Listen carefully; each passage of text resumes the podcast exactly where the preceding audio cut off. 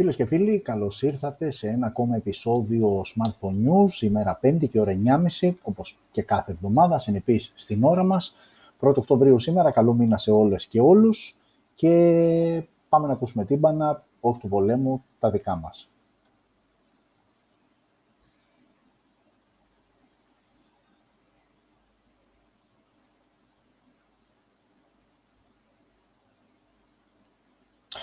Λοιπόν, η εβδομάδα που πέρασε αρκετά πλήρης όσο αφορά ανακοίνωση νέων συσκευών. Γενικότερα μπαίνουμε σε μία περίοδο που πλέον υπάρχει αρκετή κινητικότητα με ανακοινώσεις νέων συσκευών, διαθεσιμότητα νέων συσκευών στις αγορές και πιο συγκεκριμένα στην Ελλάδα που μας ενδιαφέρει εμάς. Ενημερώνω και πάλι, όπως βλέπετε και το μήνυμα που περνάει από κάτω, ότι από το προηγούμενο επεισόδιο ισχύει και ούτω καθεξής, ότι η κάθε πλέον εκπομπή Smartphone News θα είναι διαθέσιμη με τη μορφή podcast, το ηχητικό της δηλαδή κομμάτι, στις πιο δημοφιλείς podcast πλατφόρμες όπως Anchor FM, SoundCloud, Spotify και πια μου φεύγει ακόμα και Google Podcast. Μπαίνετε κανονικά, ψάχνετε Smartphone News και βλέπετε, ακούτε, κατεβάζετε το ηχητικό κομμάτι της εκπομπής και με την ησυχία σας, όποτε θέλετε και αν θέλετε, το ακούτε σε στυλ ραδιοφωνικής εκπομπής. Έλεγα λοιπόν και πριν ότι μπαίνουμε σε μια περίοδο που αρχίζει σιγά σιγά έτσι και κινείται σε εισαγωγικά το πράγμα. Έχουμε αρκετές συσκευές που ανακοινώνονται. Λέω κορονοϊού, έχουν αλλάξει λίγο τα δεδομένα στις εταιρείες. Αναβλήθηκε το MWC στη Βαρκελόνη, το οποίο πριν λίγες μέρες μόλις ανακοίνωσαν ότι θα πραγματοποιηθεί τον ερχόμενο Μάιο-Ιούνιο του 2021 πλέον. Οπότε και οι εταιρείες μπαίνουν σε μια φάση, σε μια διαδικασία να αλλάζουν λίγο το πρόγραμμά τους. Οι περισσότερες πλέον παρουσιάσεις γίνονται online. Μην φανταστείτε ότι γεμίζουν θέατρα ή χώροι ειδικοί για τέτοιου είδους παρουσιάσεις και παρουσιάζονται συσκευές. Νέα πραγματικότητα, νέα δεδομένα. Ευθυγραμμιζόμαστε κι εμείς με αυτά όσο μπορούμε. Ουσιαστικά δεν μας επηρεάζει και πολύ. Εμείς είμαστε εδώ να βλέπουμε, να ενημερωνόμαστε για κάθε νέα συσκευή και με τη σειρά μας να ενημερώνουμε εσάς και να γίνεται μια ωραία κουβέντα και συζήτηση γύρω από αυτά τα θέματα. Και ένα τελευταίο και κλείνω για να μπούμε στο κύριο θέμα. Ξαναλέω και πάλι ότι οι εκπομπές μέχρι στιγμής μας τραβάνε στην ώρα. Η αλήθεια είναι ότι θέλουμε να προσπαθήσουμε να μειώσουμε τη διάρκεια. Ξαναλέω και πάλι και 2 και 3 ώρες εγώ μπορώ να κάθομαι εδώ και να μιλάω. Έτσι δεν το συζητώ, αλλά φαντάζομαι και είμαι σίγουρος ότι είναι ένα είδος ταλαιπωρία για εσάς η ώρα αυτή που είναι, να μπορείτε και να κάτσετε κολλημένοι μπροστά σε έναν υπολογιστή ή σε ένα κινητό τάμπλετ και να παρακολουθείτε μία ώρα. Ο αρχικός στόχος είναι να το μειώσουμε στα 45 λεπτά. Okay, έχει να κάνει και με αυτά που έχουμε να πούμε, με τις συσκευές που έχουν παρουσιαστεί. Πάντως, σκοπός μας είναι να το συμπυκνώσουμε χρονικά για να μην γινόμαστε κουραστικοί. Okay. Και πάμε σιγά σιγά, γιατί για να μην γίνουμε κουραστικοί δεν πρέπει να αργούμε να μπούμε στο κυρίως θέμα. Και το κυρίως θέμα δεν είναι άλλο από την ανακοίνωση των συσκευών. Με αυτό το κομμάτι ξεκινάμε και στο τέλος κάποιες ειδήσεις ενδιαφέρουσες που καλό είναι να τις γνωρίσετε κι εσείς και να τις μοιραστούμε και να τις συζητήσουμε όλοι μαζί. Ξεκινάμε λοιπόν για τη βδομάδα που μας πέρασε από τις 24 του μήνα μέχρι και σήμερα να δούμε τι ανακοινώθηκε από πλευράς smartphone και να μιλήσουμε αναλυτικά για αυτές. Λοιπόν, ξεκινάμε με την πρώτη συσκευή που ανακοινώθηκε χρονικά. Μιλάμε για το P Smart 2021 της Huawei. Η Huawei φαίνεται ότι ψιλοβιάζεται. Και ενώ ακόμα είμαστε, μόλις τώρα μπήκαμε στον Οκτώβριο, ήδη έβγαλε την πρώτη συσκευή που φέρει το έτος 2021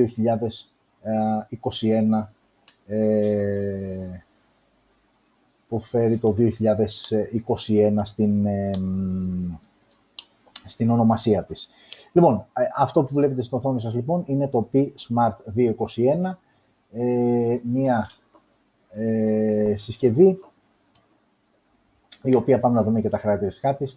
Δεν είναι κάτι το ιδιαίτερο, έτσι. Έρχεται βέβαια αρκετά ανανεωμένο σε σχέση με το περσινό μοντέλο. Συγκεκριμένα διαθέτει οθόνη 6,67 IPS LCD τεχνολογία με ανάλυση 1080x2400.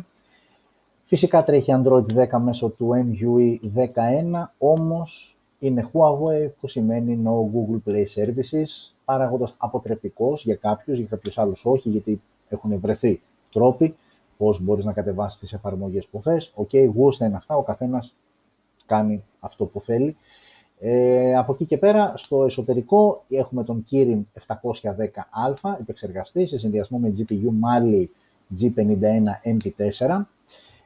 Το P Smart 2021 θα είναι διαθέσιμο σε μία μοναδική έκδοση με 4 GB RAM και 128 GB αποθηκευτικό χώρο. Okay, τα 4 GB έχουμε φτάσει πλέον σε ένα σημείο που θεωρούνται λίγα, αλλά okay, μην φανταστείτε ότι είναι τρομερή διαφορά από μία συσκευή 4 GB με μία συσκευή που έχει 6 GB. Ο επεξεργαστής είναι η ουσία, είναι καρδιά της συσκευής, αυτή που της δίνει την δύναμη που έχει κάθε συσκευή. Στο πίσω μέρος έχουμε τετραπλό σύστημα κάμερας με βασικό αισθητήρα 48 MP wide, ένας 8 MP ultra wide, ένας 2 MP macro και ένας τέταρτος 2 MP για αποτύπωση βάθους. 4K στα 30 fps και 1080 στα 30 fps. Επίσης, η δυνατότητα λήψης βίντεο με την πίσω κάμερα του P Smart 2021. Μπροστά έχουμε μία selfie κάμερα στο punch hole πάνω και στη μέση, 8 MP ανάλυσης και με δυνατότητα 1080 στα 30 fps λήψη βίντεο, 5.1 Bluetooth, θύρα USB-C και έχουμε και μπαταρία 5.000 mAh με γρήγορη φόρτιση στα 22,5W. Αυτό το 22,5, αν δεν κάνω λάθος, το έχει μόνο η Huawei, όπου βλέπετε γρήγορη φόρτιση 22,5 είναι Huawei συσκευή. Μια συσκευή η οποία κοστολογείται στα 230€. Αυτό είναι το P Smart 2021 και έτσι για κάποιον που θέλει να έχει μια εικόνα του τι παραπάνω προσφέρει από το περσινό μοντέλο, είναι αρκετές αναβαθμίσεις. Έχουμε μεγαλύτερη οθόνη σε σύγκριση με το P Smart 2020. Έχουμε μεγαλύτερη οθόνη με ίδια ανάλυση. Πέρυσι είχαμε Kirin 710, φέτος έχουμε Kirin 710α. Μικρές οι διαφορές και η ίδια GPU. Η μεγάλη διαφορά είναι στις κάμερες. Πέρυσι το P Smart 2020 είχε μόλις δύο αισθητήρες στο πίσω μέρος, 13 και 2. Εδώ έχουμε πλέον τετραπλό σύστημα.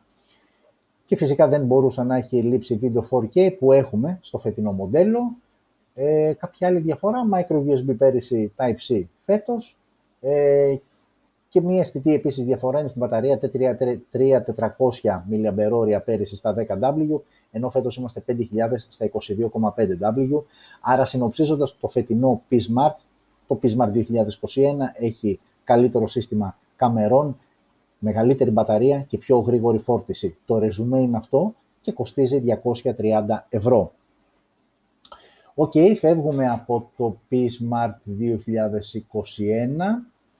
και θα πάμε στην επόμενη. Θα πάμε στην επόμενη συσκευή, που η επόμενη συσκευή είναι το OPPO A33. Πάμε να δούμε OPPO A33. Εδώ είμαστε. Όχι. Το OPPO A33 δεν είναι αυτό. Το OPPO A33. Όχι, αυτό πρέπει να είναι. Όχι, δεν είναι αυτό. Αυτό είναι Huawei. Τέλος πάντων, το OPPO A33 τώρα χάσαμε την εικόνα. Γιατί? Το OPPO A33 λοιπόν έρχεται με οθόνη 6,5 ίντσες, IPS LCD και πάλι η τεχνολογία της οθόνης. Εδώ έχουμε HD Plus ανάλυση, 720x1520, με Gorilla Glass 3 όμως μπροστά και 90 Hz refresh rate. Γενικότερα οι σχέσεις της OPPO με το refresh rate είναι αρκετά καλές, σχεδόν σε ένα σύνολο 70-80% των συσκευών που βγάζει έχουν refresh rate που ξεκινάει από τα 90 Hz, δεν το λυπάται.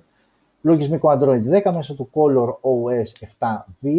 Στο εσωτερικό έχουμε Snapdragon 460 και Adreno 620 αντίστοιχα η GPU. Δύο οι εκδόσεις, 3.32 και 4.32 και 4.64, συγγνώμη. Ειδικά το 3.32 πλέον ενέτη 2020, σε μερικούς μήνους 2021, μου φαίνεται για αυτήν την κατηγορία για την οποία προορίζεται μία έκδοση χωρίς ουσιαστικό λόγο ύπαρξης και δεν κολλάω τόσο στο 3 GB RAM όσο στο 32 GB αποθηκευτικός χώρος που πλέον με τις δυνατότητες των smartphones το 64 θεωρώ ότι είναι νούμερο πάτωμα, δηλαδή με λιγότερη μνήμη δεν ξέρω κατά πόσο κάποιος θα εξυπηρετηθεί. Σαφώς υπάρχει δυνατότητα για χρήση microSD κάρτας και μάλιστα σε ξεχωριστή η θύρα, χωρίς να χρειαστεί να θυσιάσεις μία από τις δύο θέσεις που είναι για το Dual SIM, Nano και στις δύο περιπτώσεις. Αλλά όπως και να έχει, εντάξει, αγοράζεις μία συσκευή και θες να έχει μαμά αποθηκευτικό χώρο, χωρίς να μπλέξεις μετά με διαδικασίες, να περάσεις apps στην κάρτα κτλ. Στο πίσω μέρος έχουμε τρεις αισθητήρες, 13 wide, 2 MP macro και 2 MP depth, 1080 στα 30 fps, το βίντεο που τραβάει, μπροστά 8 MP με δυνατότητα λήψης βίντεο πάλι 1080p στα 30 fps. Έχουμε στέρεο ηχεία, μια έτσι ευχάριστη μπορεί να το πει κάποιος έκπληξη για την κατηγορία της συσκευής και το price range της συσκευής που θα το δούμε αμέσως μετά. Πεντάρι Bluetooth, USB-C θύρα και γρήγορη φόρτιση 18W για την μπαταρία 5.000 mAh.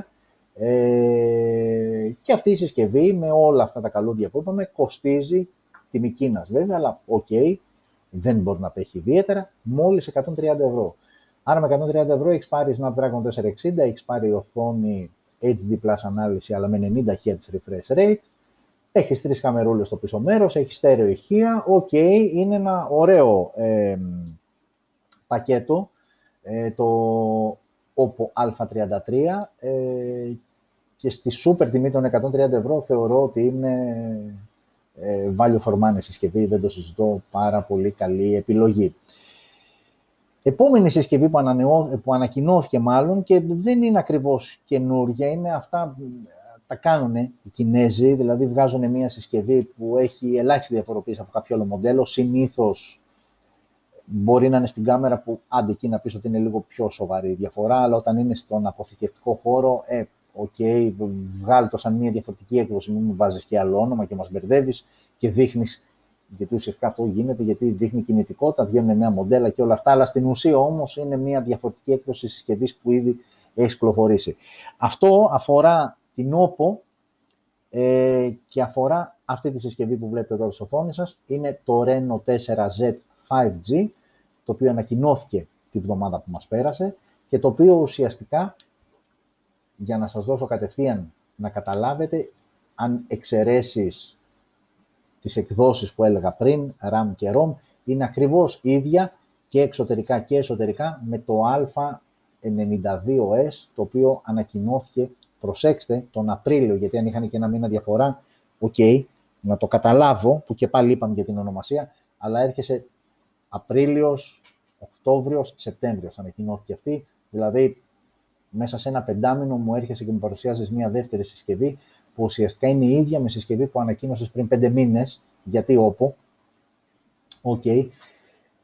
Προφανώς θα πούμε τα χαρακτηριστικά γιατί δεν μπορεί να θυμάται κάποιος, α, το A92S, ναι, ok, μην γελιόμαστε, είναι μια συσκευή με οθόνη 6,57 inches IPS LCD τεχνολογία, Gorilla Glass 3, 120Hz refresh rate, Android 10 με Color OS 7.2, το λογισμικό, Dimensity 800 5G ο επεξεργαστής, σε συνδυασμό με Mali G57 MC4 η GPU της συσκευής, μία μοναδική έκδοση 8128, UFS 2.1, ο αποθηκευτικός χώρος, δεν παίρνει κάρτα microSD, άρα αυτό είναι 8128, στο πίσω μέρος 4 αισθητήρες, στη διάταξη όπως βλέπετε και στην οθόνη, 48 wide ο βασικός αισθητήρας, 8 MP ultra wide ο δεύτερος, 2 MP macro, 2 MP depth και δυνατότητα λήψης βίντεο 4K στα 30 fps και 1080 επίσης στα 30 fps. Μπροστά, σε αυτό το dual punch hole που υπάρχει πάνω και αριστερά, έχουμε δύο αισθητήρες, 16 wide ο βασικός αισθητήρας και άλλος ένας δεύτερος 2 MP wide, depth για την αποτύπωση βάθους, για το blur effect, ξέρετε, στις selfies. Και εδώ 1080p στα 30 FPS, η δυνατότητα λήψης βίντεο από τις μπροστινές κάμερες. Μόνο ηχείο θύρα για ακουστικά 24-bit ο ήχος. Κάτι άλλο, 5.1 το Bluetooth. Έχει NFC συσκευή, έχει θύρα Type-C στο κάτω μέρος. Ο σαρωτής βρίσκεται στα πλάγια. για το ξεκλείδωμα και όσον αφορά την μπαταρία 4.000 mAh η χωρητικότητά της και γρήγορη φόρτιση στα 18W. Μία συσκευή η οποία κοστολογείται περίπου στα 300 ευρώ.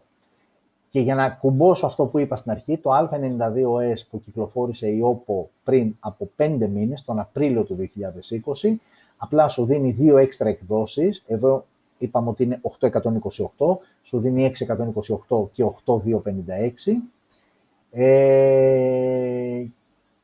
και έχει Bluetooth 5, ενώ εδώ έχουμε Bluetooth 5.1. Πια σταγό και κούρευτο δηλαδή. Αυτές είναι οι μόνες διαφορές και στην ίδια τιμή, έτσι, 290 ευρώ το A92S και 300 ευρώ το Adreno 4Z5G. Άρα πρακτικά εδώ δεν έχουμε να κάνουμε κάποια καινούργια συσκευή. Εγώ δηλαδή δεν θα τη θεωρούσα καινούργια τη συσκευή αυτή. Δεν μου προσφέρει τίποτα περισσότερο από μια συσκευή που μου παρουσίασε η OPPO πριν 5 μήνες. Οκ.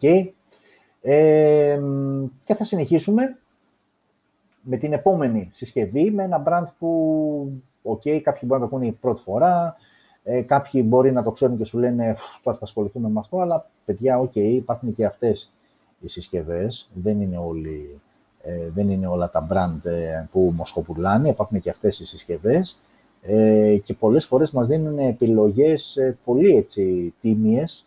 Συνήθως αυτού του μεγέθους εταιρείες αντιγράφουν copy-paste εταιρείες πολύ μεγαλύτερου βεληνικού, θα μου πεις, λες και δεν το κάνουν οι υπόλοιποι. Αλλά συνήθως εδώ είναι λίγο πιο αισθητό. Δεν πάει όμως να είναι μια επιπλέον επιλογή, τέλος πάντων, και όπως και να έχει, είναι πάντα πιο οικονομική.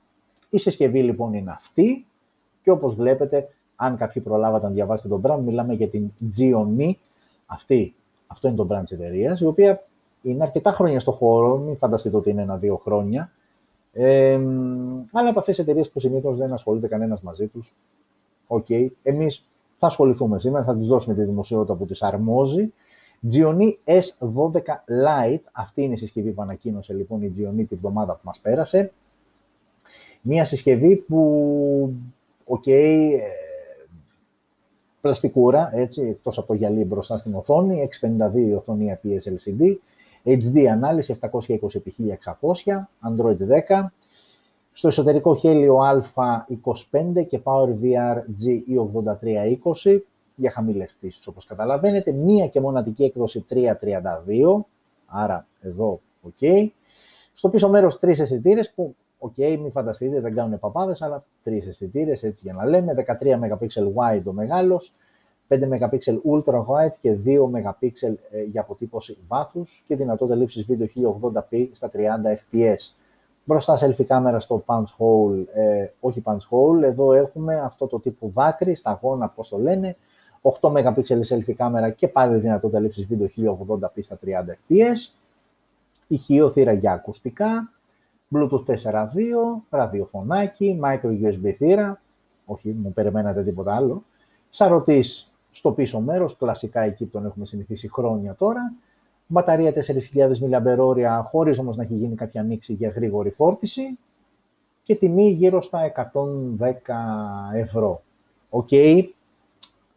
Θα μου πεις, ακόμα και σε αυτά τα λεπτά μπορώ να πάρω κάτι πιο, ας το πούμε, γνωστό, διαδεδομένο από πλευράς brand.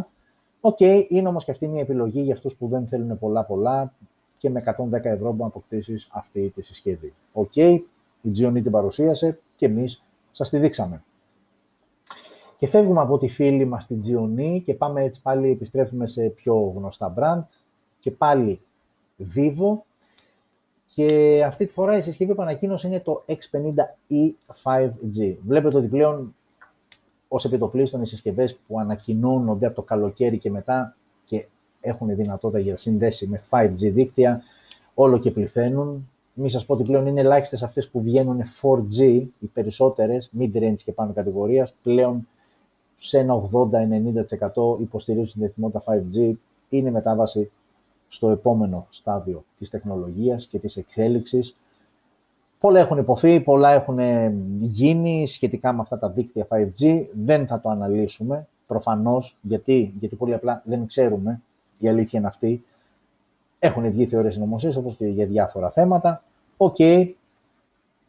Εγώ το μόνο που θα με προβληματίσει είναι ότι πόσο λιγότερο βλαβερό ήταν το 4G όταν πρωτοέβγαινε σε σύγκριση με το 3G που είχαμε πριν. Και πάει λέγοντας, έτσι. Οκ, θα φανούν παιδιά αυτά στην πορεία. Αν αρχίσουν να φυτρώνουν ουρές και δεν ξέρω εγώ τι άλλο, εδώ είμαστε να το συζητήσουμε για να δούμε πώς θα αντιμετωπίσουμε. Λοιπόν, πίσω στα δικά μας και πάμε εδώ. Είναι το Vivo X50e 5G με αυτό το περίεργο module που έχει πίσω για τους 4 αισθητήρες. Μία συσκευή η οποία έχει οθόνη 6,44 AMOLED όμως και με Full HD ανάλυση 1080x2400. Android 10 μέσω του FunTouch 10 λογισμικού που διαθέτει η συσκευή. Εδώ έχουμε Dual SIM Hybrid όμως που σημαίνει ότι ναι μεν παίρνει micro SD κάρτα αλλά θα πρέπει να θυσιάσεις τη μία από τις δύο θέσεις για κάρτα SIM, Nano SIM. Snapdragon 765G στο εσωτερικό, σε συνδυασμό με Adreno 620 και εδώ μία και μοναδική έκδοση 8 GB RAM, 128 GB αποθηκευτικός χώρος. Πάμε τώρα και στο πίσω μέρος που είναι αρκετά ενδιαφέρον. 4 αισθητήρες με βασικό αισθητήρα 48 MP wide. Υπάρχει ένας δεύτερος αισθητήρας 13 MP telephoto με PDF και 2x optical zoom. Οπότε εδώ λίγο σοβαρεύει, δηλαδή το έχουμε ξαναπεί ότι όταν στο σύστημα πίσω της κάμερας ακούς telephoto αισθητήρα, σημαίνει ότι, ok, είναι συσκευή που ανήκει στην κατηγορία camera phone, δηλαδή σου προσφέρει κάτι παραπάνω από πλευράς ποιότητας, σε σύγκριση με άλλες συσκευές που έχουν το κλασικό wide, ultra wide, depth macro. 8 MP ultra wide και 2 MP macro ο τέταρτος αισθητήρας. Δυνατότητα λήψης βίντεο 4K στα 30 fps και 1080 στα 30 fps, με γυροσκόπιο φυσικά. Μπροστά selfie κάμερα στα 32 MP wide με HDR και δυνατότητα λήψης βίντεο 1080 στα 30 fps. Μόνο ηχείο θύρα για ακουστικά και 32 bit ο ήχος. Έχουμε πει ότι η σχέση της Vivo με τον ήχο είναι αρκετά καλή, είναι μια σχέση πάθους. Συνήθως ο ήχος που βγαίνει από μια Vivo συσκευή είναι πάνω του μεσουόρου και πάντα βαθμολογείται από καλός και πάνω. Bluetooth 5.1, NFC, ραδιόφωνο, USB-C φυσικά στο κάτω μέρος, σαρωτής δαχτυλικών αποτυπωμάτων under display μέσα στην οθόνη, AMOLED ξαναλέω και πάλι οθόνη και μπαταρία 4.450 mAh, η χωρητικότητά της και γρήγορη φόρτιση στα 33W. Συσκευή αυτή κοστολογείται στα 410€, τιμή Κίνας και πάλι, και είναι μια αρκετά ενδιαφέρουσα συσκευή, μια συσκευή που φαίνεται να είναι καλό κάμερα phone, με telephoto αισθητήρα, έχουμε και το Snapdragon 765G, έχουμε το NFC μας, γενικότερα είναι ένα σχετικά πλήρες πακέτο. Η αλήθεια είναι ότι λίγο μπροστά σε χαλάντα bezel, δηλαδή πλέον όταν το χέρι το βάζεις τόσο βαθιά για να πιάσεις 410€ και βάλε, αν αυτή η συσκευή έρθει, σημαίνει ότι εντάξει, έχεις κάποιες επιπλέον απαιτήσεις. Ναι, με χαλάνε λίγο τα bezel έτσι και το notch εκεί πάνω, τύπο δάκρυ ας πούμε και τα λοιπά, αλλά πέραν αυτού που είναι καθαρά θέμα design και άρα σημαίνει ότι είναι και θέμα υποκειμενικό, εμένα μου αρέσει, κάποιον άλλον μπορεί να μην αρέσει και τα λοιπά, είναι ένα πακέτο αρκετά συμπαθητικό και για τα λεφτά του σου δίνει αρκετά πράγματα. Οκ, φεύγουμε και από τη Vivo και πάμε σε Xiaomi, που η Xiaomi αυτή τη εβδομάδα παρουσίασε την Mi 10T σειρά, περιλαμβάνει 3 συσκευές, Lite, το Mi 10T το κανονικό και το Mi 10T Pro, όλες 5G, όλες με 5G συνδεσιμότητα και όπως καταλαβαίνετε θα ξεκινήσουμε από το Lite, Mi 10T και Mi 10T Pro, να προσθέτουμε το κάτι παραπάνω που έχει να σου δώσει η κάθε συσκευή από το αμέσως προηγούμενο μοντέλο. Λοιπόν, πάμε να έχουμε και εικόνα. Εδώ είμαστε και ταυτόχρονα βλέπετε και τις τιμές, τις επίσημες official τιμές για τις βασικές εκδόσεις για την κάθε μία από αυτές.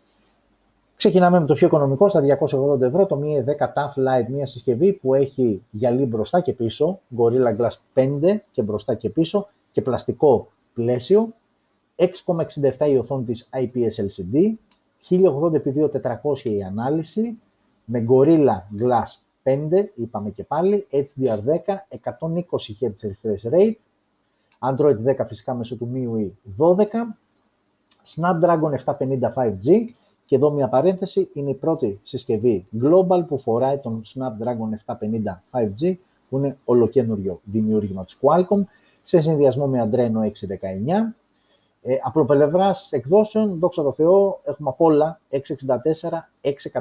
628, 664 UFS 2.1 και το 668 UFS 2.2 για εσάς που κοιτάτε και την λεπτομέρεια.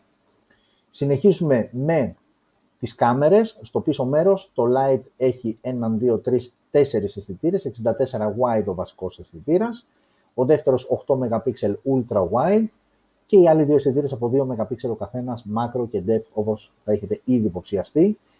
Dual LED, Dual Tone Flash, άρα είμαστε καλά από πλευράς Flash, 4K βίντεο και 1080 βίντεο με γυροσκόπιο.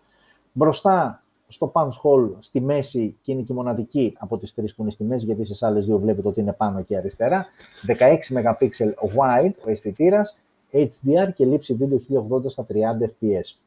Στέρεο ηχεία, να, και κάτι που μας αρέσει ιδιαίτερα, αν και η Lite έκδοση διαθέτει στέρεο ηχεία, όπως διαθέτουν στέρεο ηχεία και οι τρεις συσκευές της σειράς, αλλά στο Lite δεν ήταν και δεδομένο. Έχουμε Bluetooth, έχουμε NFC, έχουμε θύρα υπερήθρων, ραδιόφωνο δεν έχουμε, που θα το περίμενε κάποιος στη Lite έκδοση, Type-C η θύρα στο κάτω μέρος, ο σαρωτής δαχτυλικών αποτυπωμάτων βρίσκεται στα πλάγια και έχουμε και μια ωραιότατη μπαταρία χωρητικότητας 4.820 mAh στα 33W. Η συσκευή αυτή, όπως βλέπετε και στην οθόνη σας, ξεκινάει από τα €280 στη βασική έκδοση που είναι 664. Οκ, είναι μια light πρόταση από τις κλασικές light προτάσεις της Xiaomi που πάντα είναι ένα βήμα μπροστά τον ανταγωνισμό και στα €280, ναι, σου δίνει ένα καλό σύνολο με αρκετά δυνατά χαρακτηριστικά. Φεύγουμε και πάμε στο Mi 10T, τέρμα αριστερά, όπως βλέπετε στην οθόνη σας, και πάμε να δούμε τι παραπάνω έχει να σου δώσει το Mi 10T από το Lite. Καταρχάς, ξεκινάμε από το design. Αν εξαιρέσουμε ότι είναι διαφορετικές τοποθετημένες οι κάμερες και η selfie κάμερα δεν είναι πλέον στη μέση, αλλά είναι πάνω και αριστερά. Gorilla Glass 5 πάλι μπρος πίσω, απλά εδώ πλέον το πλαίσιο είναι από αλουμίνιο. Θυμίζω στο Lite ήταν από πλαστικό. Εδώ η οθόνη υποστηρίζει HDR10+, ενώ στο Lite ήταν απλά HDR10. Εδώ το refresh rate είναι 144 Hz, 120 ήταν στο Lite. Και πλέον πάμε στον επεξεργαστή, που εδώ ανεβαίνουμε κατηγορία, πάμε Snapdragon 865 με Adreno 650, οι εκδόσεις 628 και 828, και στους αισθητήρες και εδώ πλέον έχουμε πιο σοβαρές καταστάσεις. Είναι τρεις οι αισθητήρες, ξαναλέω και πάλι μην μπλέκετε ποτέ το πώς είναι οι αισθητήρες με το αν κάποιο κινητό με περισσότερους αισθητήρες θεωρείται καλύτερα κάμερα από κάποιο άλλο που έχει λιγότερους, μην μπλέκετε. Εδώ έχουμε τρεις αισθητήρες, αλλά βασικός αισθητήρας 64 MP wide, ένας δεύτερος αισθητήρας 13 MP ultra wide και ένας τρίτος αισθητήρας 5 MP macro. Εδώ έχουμε LED flash, δεν έχουμε dual LED flash όπως είχαμε στο Lite. Εδώ όμως τραβάμε βίντεο πλέον με ανάλυση 8K στα 30 fps. Το Lite έφτανε μέχρι 4K. Το 4K εδώ πέρα, και εδώ είναι δυνατό η λήψη σε 4K 30 και 60 fps και 1080 σε κάθε πιθανό σενάριο fps, 30, 60, 120, 240 και 960 που είναι το slow-mo βούτυρο. Η selfie κάμερα και αυτή είναι ελαφρώς ανώτερη από εκείνη του Lite. 16 MP ήταν στο Lite, 20 MP είναι εδώ και με διάφραγμα 2,2, 2,5 ήταν στο Lite. Και εδώ είπαμε έχουμε στερεοχεία, όλη η σειρά έχει στερεοχεία. Εδώ όμως πλέον δεν έχουμε θύρα για ακουστικά. Το Bluetooth είναι 5.1, έχουμε ραδιόφωνο, έχουμε NFC, δεν έχουμε ραδιόφωνο, έχουμε NFC, έχουμε θύρα υπερήθρων. Και η μπαταρία είναι ελαφρώς μεγαλύτερη, 5.000 με γρήγορη φόρτιση και πάλι στα 33W, 4.820 ήταν στο Lite. Άρα συνοψίζουμε, γιατί εδώ πλέον είναι και αρκετά μεγάλη διαφορά, δηλαδή 280 το Mi 10T Lite, 280 το Mi 10 Lite και €500 τώρα, αυτά τα 499, αυτά είναι λίγο αστεία, αλλά τέλος πάντων, και €500 το Mi 10T, κάτι λιγότερο από τη διπλάσια τιμή, και εδώ έρχεται κάποιος και αναρωτιέται, ok, τι είναι αυτό, ok, πάμε λοιπόν να συνεχίσουμε. Εδώ έκανα μια μικρή διακοπή, γιατί το podcast αυτό που σας είπα, το ηχητικό, η εγγραφή έχει τον περιορισμό της μισής ώρας, οπότε μόλις τελειώσει η μισή ώρα το σπάς σε part 1 και part 2 και ξεκινάς να γράφεις για το δεύτερο μισάωρο. Άρα σημαίνει ότι είμαστε μισή ώρα στον αέρα, άρα τα 45 λεπτά τα βλέπω λίγο δύσκολα. Τέλος πάντων, ok, συνεχίζουμε, πάμε λοιπόν.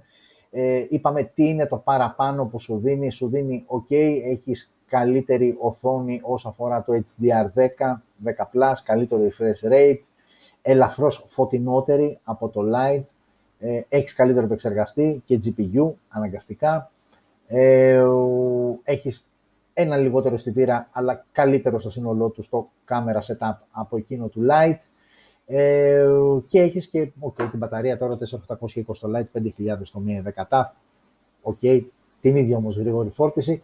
Ναι, ίσως είναι λίγο υπερβολική η διαφορά, δηλαδή θα μου καθόταν γύρω στα 4-4.50, θα μου καθόταν καλύτερα, αλλά η Xiaomi το κοστολογεί στα 500 ευρώ τη βασική έκδοση του Mi 10T, που είναι η βασική έκδοση 628, ενώ αντίστοιχα 664 είναι στο Mi 10T Lite. Και πάμε και στο Pro, που το Pro θα έχει το κάτι της παραπάνω από το Mi 10T, δεν μιλάμε για το Lite, έτσι. Και ουσιαστικά η διαφορά του Mi 10T Pro από το Mi 10T το απλό είναι, στα της οθόνης είναι ακριβώς ίδια, επεξεργαστής GPU είναι ακριβώς ίδια, εκδόσεις είναι 828 και 8256 εδώ, άρα η βασική έκδοση είναι 828, ενώ στο Mi 10T ήταν 628, και στην κάμερα και εδώ έχουμε τρεις αισθητήρες, απλά πλέον εδώ ο βασικός αισθητήρας 64 ήταν στο Mi 10T, 108 MP με διάφραγμα 1,7 στο Mi 10T Pro. Λήψεις βίντεο τα ίδια, selfie κάμερα η ίδια, έχουμε κάτι άλλο, μπαταρία επίσης η ίδια, άρα πρακτικά το Pro έρχεται με αισθητήρα 108 MP έναντι 64 του Mi 10T, και έρχεται με βασική έκδοση 828 όταν ήταν 628 για τη βασική έκδοση του Mi 10T Pro. Αυτό το κοστολογεί η Xiaomi Plus 100 ευρώ και το Mi 10T Pro ξεκινάει από τα 600 ευρώ. Άρα λοιπόν, συνοψίζοντας την Mi 10T σειρά από την Xiaomi, ναι, είναι τρεις άκρως ενδιαφέρουσες συσκευές. Προσωπικά δεν θα επέλεγα το Mi 10T Pro, δηλαδή αυτά τα 100 ευρώ παραπάνω για τα 108 MP δεν υπάρχει κανένας απολύτως λόγος να τα δώσω.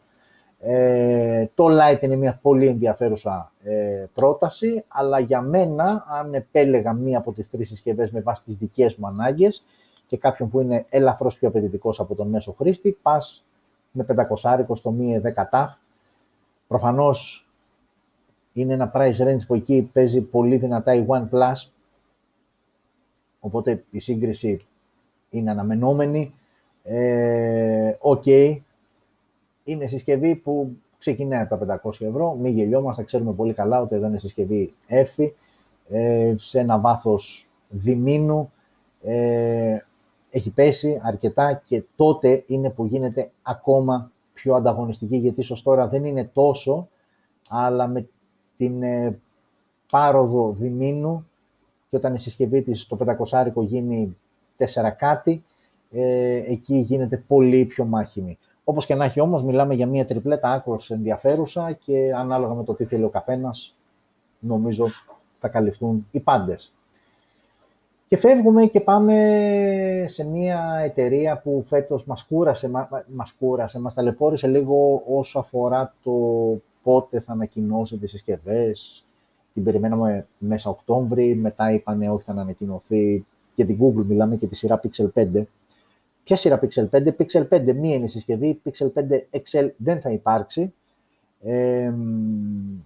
Και ελάτε λίγο, για να μην το κουράζουμε, ελάτε λίγο να δούμε τι πατάτα έκανε η Google, γιατί προσωπικά για μένα, και θα σας εξηγήσω αμέσως το γιατί, αυτό που θα δούμε ευθύς αμέσως ήταν πατάτα. Ο λόγος που, καταρχάς, η Google ανακοίνωσε δύο συσκευές. Ανακοίνωσε το 5 και ανακοίνωσε και το 4A, 5G έκδοση όμως, μία αναβάθμιση της συσκευής που ανακοινώθηκε το καλοκαίρι που μας πέρασε. Βάζω μία φωτογραφία μόνο για να δείτε, γιατί οι συσκευές από εξωτερικής πλευράς είναι πανομοιότυπες, αν και έχουν διαφορετικό μέγεθος οθόνης, μικρό, αλλά το design τους είναι ακριβώς ίδιο. Άρα αυτή τη στιγμή βλέπετε τις οθόνες σας στο Pixel 5, ελαφρώς μικρότερο είναι το 4A 5G, σχεδιαστικά όμως είναι ακριβώς τα ίδια. Θα σας πω το 4A 5G. Θα ξεκινήσω με αυτό, να σας περιγράψω τα χαρακτηριστικά της συσκευής. Και θα πάμε μετά στο 5, που υποτίθεται ότι είναι και η ναυαρχίδα της Google για την χρονιά. Και θα μου πείτε εσείς μετά, αν είμαι εγώ περίεργος δηλαδή. Λοιπόν, το 4A 5G είναι μια συσκευή που έχουμε Gorilla Glass μπροστά, 3, πλαστικό πλάτη και το πλαίσιο. Η οθόνη της είναι 6,2 OLED με ανάλυση Full HD+, 1080x2340, Always on Display και HDR, χαρακτηριστικά της οθόνης. Πρώτες συσκευές που τρέχουν Android 11, out of the box, το Pixel 4a 5G και το 5R, για το οποίο θα μιλήσουμε αμέσως μετά. Snapdragon 765G, ο επεξεργαστής συνδυασμός με GPU Adreno 620, μία μοναδική έκδοση 628, και πάμε τώρα στο πίσω μέρος, όπου έχουμε, δύο αισθητήρες. 12,2 MP ο wide, με dual pixel PDAF και οπτική σταθεροποίηση.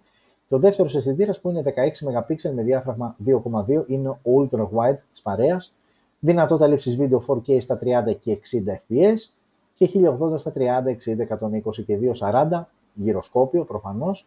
Μπροστά selfie κάμερα 8 MP με auto HDR και δυνατότητα λήψης βίντεο 1080 στα 30 fps, πεντάρι Bluetooth, NFC, USB-C, η θύρα στο κάτω μέρος και μπαταρία 3.885 mAh με γρήγορη φόρτιση στα 18W. Αυτό είναι το 4A 5G Pixel από την Google, μια συσκευή που κοστολογείται στα 500 ευρώ. Οκ, πριν πάμε στο 5, έχουμε μια κλασική πιξελομηχανή αυτή τη στιγμή. Οκ, από design λίγα πράγματα. Ναι, με χαλάει που σε αυτό το price range έχω τον αισθητήρα δακτυλικών αποτυπωμάτων εκεί στο πίσω μέρος που τον είχα και πριν 5 χρόνια. Με χαλάει, η αλήθεια είναι. Με χαλάει και το πλαστικό. Οκ, για τις κάμερες τα έχουμε πει. Η Google κάνει καλή δουλειά. Μη σας χαλάνε δύο αισθητήρες. Έχει καλό software. Ο αλγόριθμος κάνει καλή δουλειά. Είναι αρκετά ανταγωνιστικές οι κάμερες. Έχουμε στέρεο ηχεία. Δεν ξέρω αν το είπα. Έχουμε στέρεο ηχεία και θύρα για ακουστικά. Κρατήστε το αυτό, γιατί κάποια άλλη συσκευή, Pixel 5 για παράδειγμα, δεν έχει θύρα για ακουστικά. Και οκ, τέλος πάντων, όλο αυτό το σύνολο είναι στα 500 ευρώ. Και έρχεται τώρα η Google να σου φέρει και το Pixel 5, που το Pixel 5 υποτίθεται είναι ο οδηγός, είναι η ναυαρχίδα σου, είναι ο μπροστάρης για τη χρονιά που μας έρχεται. Το Pixel 5, λοιπόν, φίλες και φίλοι μου, η μοναδική διαφορά που έχει, και θα μείνω μόνο στις διαφορές σε σύγκριση με το 4A 5G, είναι ότι έχει ελαφρώς μικρότερη οθόνη, 6,2 στο 4A 5G, 6 στο 5, OLED φυσικά και πάλι, δεν το συζητώ.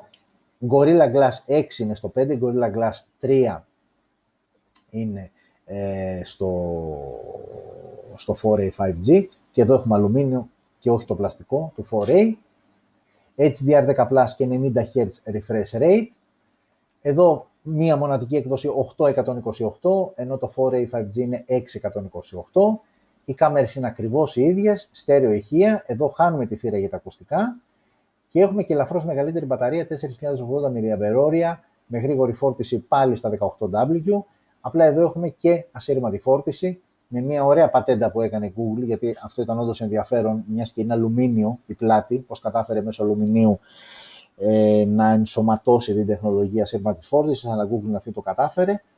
Και αυτές είναι ουσιαστικά οι διαφορές που έχει το Pixel 5 από το Pixel 4a 5G. Διαφορές που κοστολογούνται 130 ευρώ, γιατί το Pixel 5 κοστολογείται στα 630.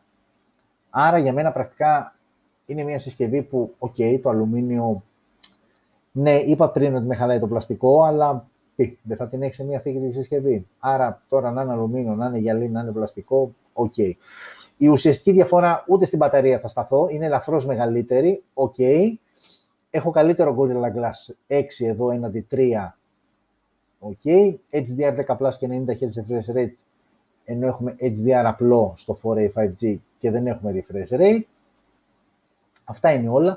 Ναι, αν μου έλεγε κάποιος να διαλέξω, καλά, προσωπικά θα διαλέγα καμία από τις δύο στα λεφτά τους, αλλά αν έπρεπε αναγκαστικά να διαλέξω μία από τις δύο, θα πήγαινα εύκολα στο 4A 5G, στα 500 ευρώ, και θα λυπόμουν τα plus 130 ευρώ για να έχω refresh rate και να έχω και Gorilla Glass 6. Νομίζω ότι ναι, είναι ξεκάθαρη επιλογή και πραγματικά μου κάνει εντύπωση γιατί η Google αποφάσισε, προφανώς λόγω του 4A 5G, δεν ήθελε να βγάλει το Pixel 5 XL, το αφήνει για πιο μετά, αν και στελέχη από την Google διαβεβαίωσαν ότι δεν θα υπάρχει XL έκδοση.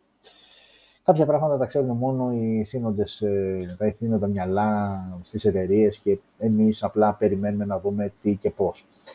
Οκ, φεύγουμε από την Google και πάμε στην τελευταία ανακοίνωση, η οποία έγινε μόλις σήμερα. Και πάλι από την OPPO, και είναι το OPPO A93, όπου και εδώ για πολλωστή φορά αντιμετωπίσαμε αυτό που αντιμετωπίσαμε και σε προηγούμενη συσκευή. Αυτό εδώ που βλέπετε στο οθόνη σας είναι το OPPO A93. Πριν ένα μήνα η OPPO ανακοίνωσε το OPPO F17 Pro, που είναι ακριβώς η ίδια συσκευή, ελάχιστες οι διαφορές για τις οποίες θα μιλήσουμε.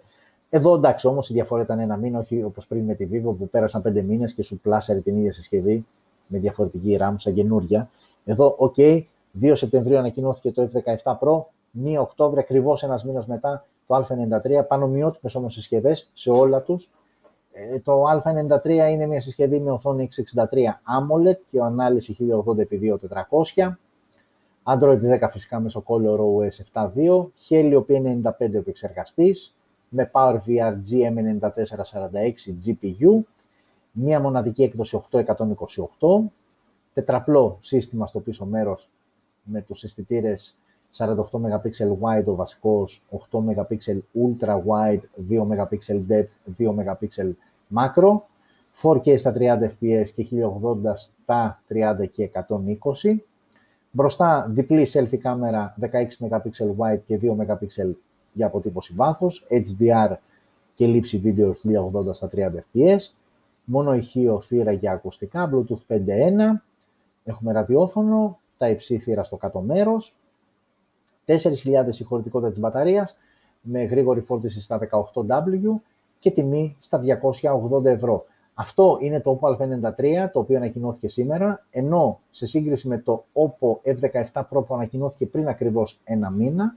η μόνη διαφορά είναι στην μπαταρία. Το F17 Pro έχει 4.015 mAh με γρήγορη φόρτιση όμως στα 30W, ενώ εδώ έχουμε 4.000 στα 18 και αυτό είναι όλο. Ουσιαστικά η διαφορά τους είναι στην μπαταρία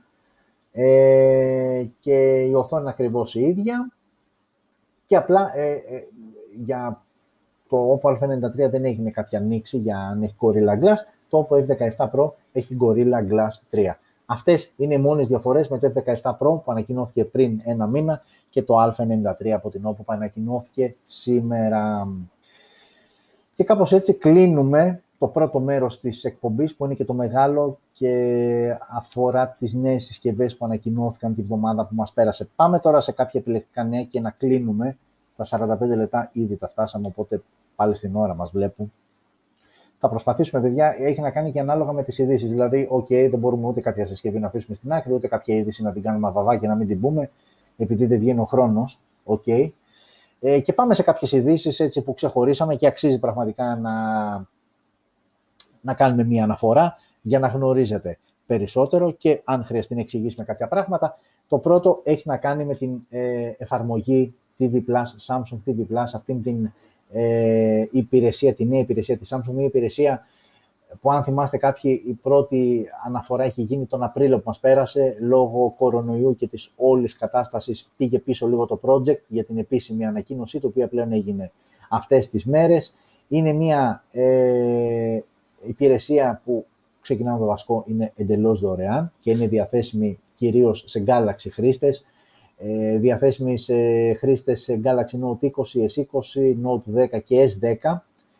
Για ένα περίεργο λόγο, προς το παρόν θέλω να φαντάζομαι, η υπηρεσία αυτή δεν είναι διαθέσιμη σε fold συσκευές, που εκεί και αν θα έπρεπε να είναι, ξεδιπλώνει, οθόνη, μεγάλη, γιατί. Φαντάζομαι λόγω διαφορετικής οθόνης το αναπροσαρμόζουν για μελλοντική χρήση. Ουσιαστικά είναι μία live streaming υπηρεσία, όπου βλέπεις διάφορα κανάλια, τύπου Bloomberg TV, ET Live, Bay in Sports Extra, Fox Soul, Science TV, είναι μερικά από τα κανάλια που είναι διαθέσιμα, εντελώς δωρεάν και ξαναλέω και πάλι προς το παρόν διαθέσιμη και στη χώρα μας σε κάποιους χρήστες συσκευών Galaxy Note 20, S20, Note 10 και S10. Στην πορεία θα προσθεθούν και άλλες συσκευές. Και στην πορεία μάλιστα η Samsung ανακοίνωσε ότι η υπηρεσία αυτή θα είναι διαθέσιμη και στις smart τηλεοράσεις, που εκεί είναι λίγο διαφορετική λογική και θέλει κάποιες τροποποίησεις. Αυτά όσο αφορά το Samsung TV+. Ενώ εδώ το logo αυτό που πολλοί αγαπάνε και άλλοι μισούν είναι το DxO Mark. Το DxO Mark, για όσους δεν ξέρετε, είναι μια γερμανική εταιρεία η οποία αξιολογεί κάμερες και φωτογραφικές μηχανές, αλλά και τις κάμερες, τις φωτογραφικές και βίντεο επιδόσεις των smartphones. Η αλήθεια είναι ότι πολλοί έχουν πει ότι τα παίρνουν και δεν είναι αντικειμενικοί και. Θα μείνω στο γεγονός ότι είναι από τα ελάχιστα κανάλια, από τις ελάχιστες σοβαρές δουλειές που γίνονται εκεί έξω όσον αφορά την αξιολόγηση. Οι άνθρωποι έχουν ολόκληρο μηχανισμό και τρόπο, τον οποίο μάλιστα, γιατί αυτή είναι η είδηση, τον αλλάζουν. Αλλάζει παντελώς ο τρόπος αξιολόγησης των φωτογραφικών και βίντεο recording επιδόσεων των smartphones, με καινούργιες πλέον βαθμολογίες που θα ανανεωθούν για όλα τα μοντέλα που έχουν περάσει και από εδώ και στο εξής για αυτά που θα περάσουν από τα εργαστήριά τους. Όπως και να έχει, ό,τι και να λέγεται και να ακούγεται εκεί έξω, δεν πάβει να είναι ένας... δεν θα το πω οργανισμός, ένα site τέλος πάντων, το οποίο κάνει μια σοβαρή δουλειά. Και μπορεί να έχουμε κάποιες ενστάσεις όσον αφορά κάποιες συσκευές, αλλά συνήθως το feedback που σου δίνει είναι σωστό. Δηλαδή, αξιολογεί με επαγγελματικό, ας το πούμε έτσι, τρόπο τους αισθητήρες των smartphones και σίγουρα αποτελεί βαρόμετρο για τις εταιρείες, γιατί οι εταιρείες διαβάζουν DxO Mark, ό,τι και να λέμε εμείς, δίνουν βαρύτητα. Έχει σημασία όταν ένα κάμερα phone πλασάρεται σαν κάμερα phone που θα καταταχθεί στο DxO Mark και πολλές φορές οι εταιρείες σε επόμενο μοντέλο τροποποιούν κάποια πράγματα με βάση την προηγούμενη χαμηλή βαθμολογία ή όχι τόσο καλή βαθμολογία που πήρε το μοντέλο τους. Άρα λοιπόν το DxO Mark αλλάζει, ανανεώνεται, γίνεται καλύτερος, γίνεται πιο ακριβής ο τρόπος με τον οποίο αξιολογούνται οι κάμερες και θα είμαστε εδώ για να δούμε τα καινούρια αποτελέσματα. Η επόμενη είδηση έχει να κάνει με ένα θέμα που η αλήθεια είναι ότι το έχω σκεφτεί πολλές φορές και αξίζει να γίνει ένα βίντεο αποκλειστικά για αυτό το θέμα. Και το θέμα δεν είναι άλλο από την χρήση του YouTube από ανήλικους. Το YouTube, κακά τα ψέματα, είναι ένα, ας το πούμε έτσι, μαγαζί με την πόρτα ανοιχτή, όπου μπορεί ο καθένας να μπει και να αφήσει το κάτι της του, που οποιοδήποτε άλλος μετά μπορεί να το δει. Υπάρχουν περιορισμοί ηλικιακοί κτλ. Αλλά δεν είναι κάτι τόσο, πώς θα το πω, αυστηρά δομημένο, ώστε κάποιος που είναι 16 χρονών να μην μπορεί να δει κάτι το οποίο είναι για 18+. Το YouTube λοιπόν έρχεται να το αλλάξει όλο αυτό, να το κάνει πιο σοβαρό, να το κάνει πιο αυστηρό. Και όλο αυτό βασίζεται σε μια κοινοτική οδηγία που έχει δοθεί, Audiovisual Media Services Directive, μια οδηγία που πλέον, γιατί τόσο για αυτούς που ανεβάζουν υλικό στο YouTube, όσο και για τους υπόλοιπους που είναι και οι περισσότεροι που βλέπουν μέσω YouTube, θα πρέπει οι χρήστες που είναι κάτω από 18 ετών πλέον, σε αρκετές περιπτώσεις, θα τους ζητείτε, γιατί το να σου βγάλει ένα ερώτημα, είσαι άνω των 18, και αν είσαι και 17 και πατήσεις ναι, χάλασε ο κόσμος, προφανώς και όχι.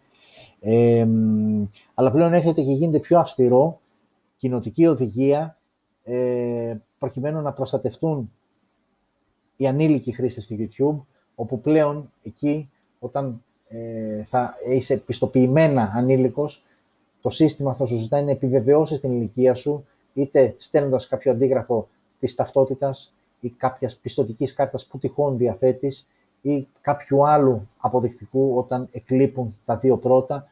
Οπότε γίνεται λίγο πιο σοβαρό και αυτό που έλεγα πριν είναι ότι YouTube και παιδιά και γενικότερα κινητό και παιδιά είναι πραγματικά ένα θέμα που μπορούμε να συζητάμε και να το αναλύουμε ώρες ατελείωτες, γιατί οι γενιές που έρχονται πλέον μετά από τις δικές μας γενιές, που το κινητό ήρθε στη δικιά μας τη γενιά, οι γενιές μετά από μας γεννιούνται με δεδομένο το κινητό, το τάμπλετ, το ίντερνετ, τον υπολογιστή. Δεν ήταν για όλους, για τους πιο παλιούς δεδομένα.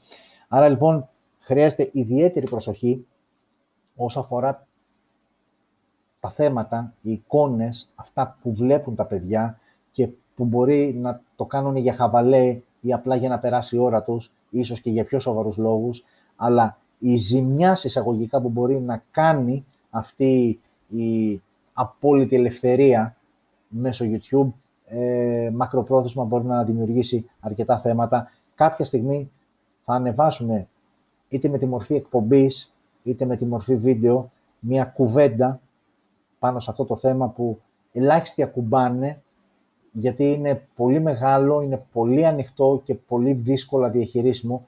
Είναι όντως δύσκολα διαχειρίσιμο, το παραδέχομαι, αλλά δεν σημαίνει ότι δεν πρέπει με κάποιο τρόπο να το διαχειριστούμε κιόλας, έτσι. Οκ. Αυτά όσο αφορά για το YouTube, λοιπόν, γίνεται λίγο πιο αυστηρό, τραβάει το αυτή, το YouTube.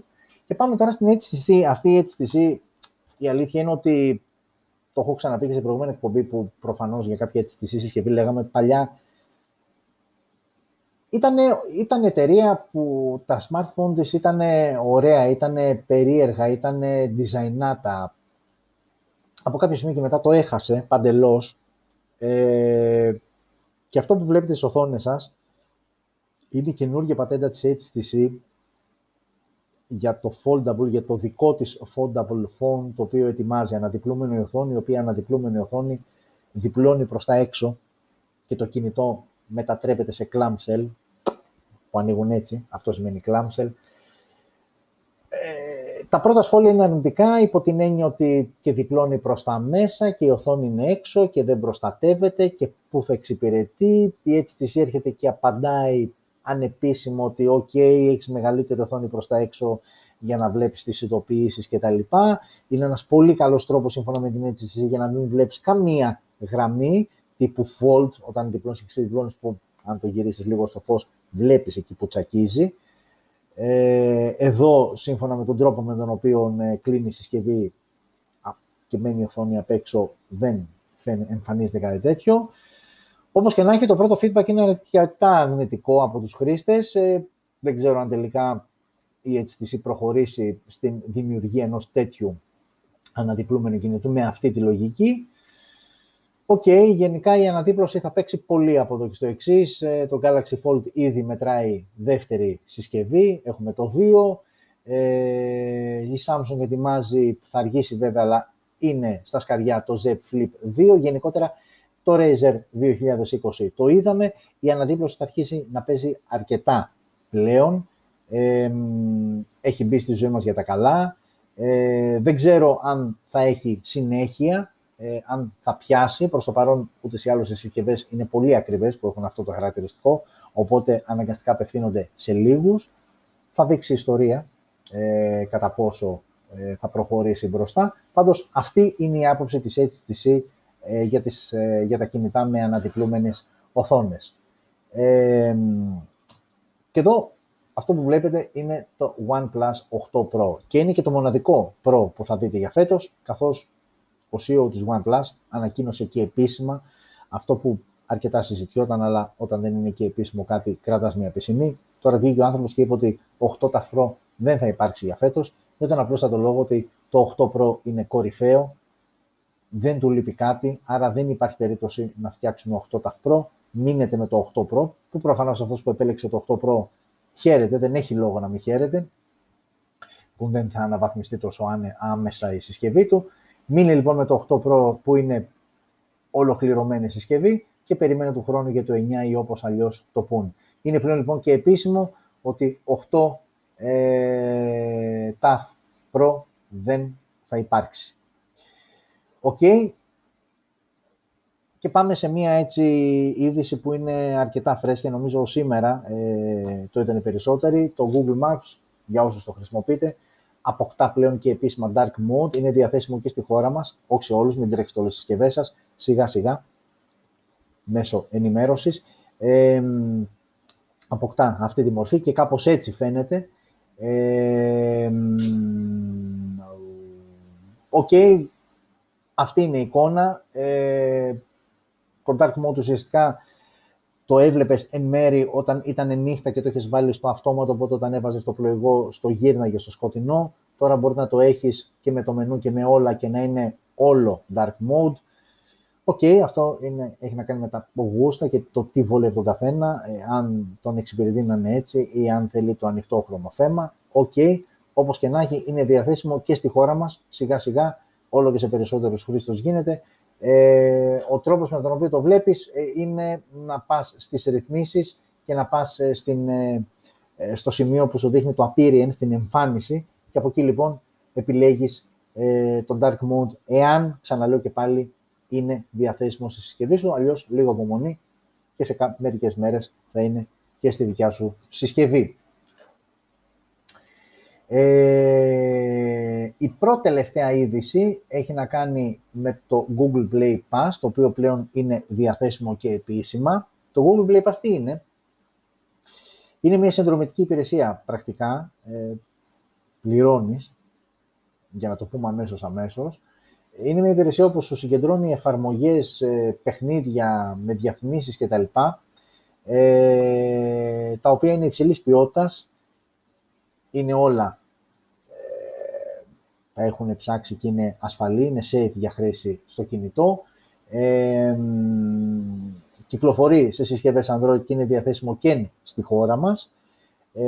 Σου δίνει τη δυνατότητα για να το ξεκινήσεις, για να το γνωρίσεις, να δεις πώς λειτουργεί. Με μία δοκιμαστική περίοδο ενός μηνός θα σου κοστίσει 4,99, 5 ευρώ δηλαδή ο μήνας. Εάν θέλεις όμως να το γυρίσεις και σε ετήσια συνδρομή, με κόστος 29,99, 30 ευρώ δηλαδή για ένα χρόνο, για να έχεις το Google Play Pass ενεργοποιημένο στη συσκευή σου και ουσιαστικά να έχεις, εξασφαλίζεις μια κατηγορία πιο premium εφαρμογών, που με ένα πακέτο μπορείς, με μία συνδρομή μπορείς να τις αγοράσεις και να τις χρησιμοποιείς. Αυτό είναι το Google Play Pass. Ενώ για εσάς που παίζετε πολύ με Instagram και με Messenger, η μαμά εταιρεία Facebook έρχεται να ενοποιήσει τις δύο εφαρμογές και για να είμαστε πιο σωστοί δεν τις ενοποιεί, δεν καταργείται δηλαδή μία από τις δύο και ενσωματώνεται στην άλλη. Απλά πλέον ένας χρήστης Messenger θα μπορεί να στείλει απευθείας μήνυμα σε κάποιον στο Instagram χωρίς να χρειαστεί να μπει στο Instagram. Έρχονται λοιπόν αυτές οι δύο εφαρμογές και γίνονται η μία προέκταση της άλλης, χωρίς η μία να αντικαθιστά την άλλη, εξακολουθούν να υπάρχουν στη συσκευή σας. Απλά πλέον θα μπορείς άμεσα μέσω Messenger να στείλεις στο Instagram ή και αντίστροφα από το Instagram στο Messenger. Και μάλιστα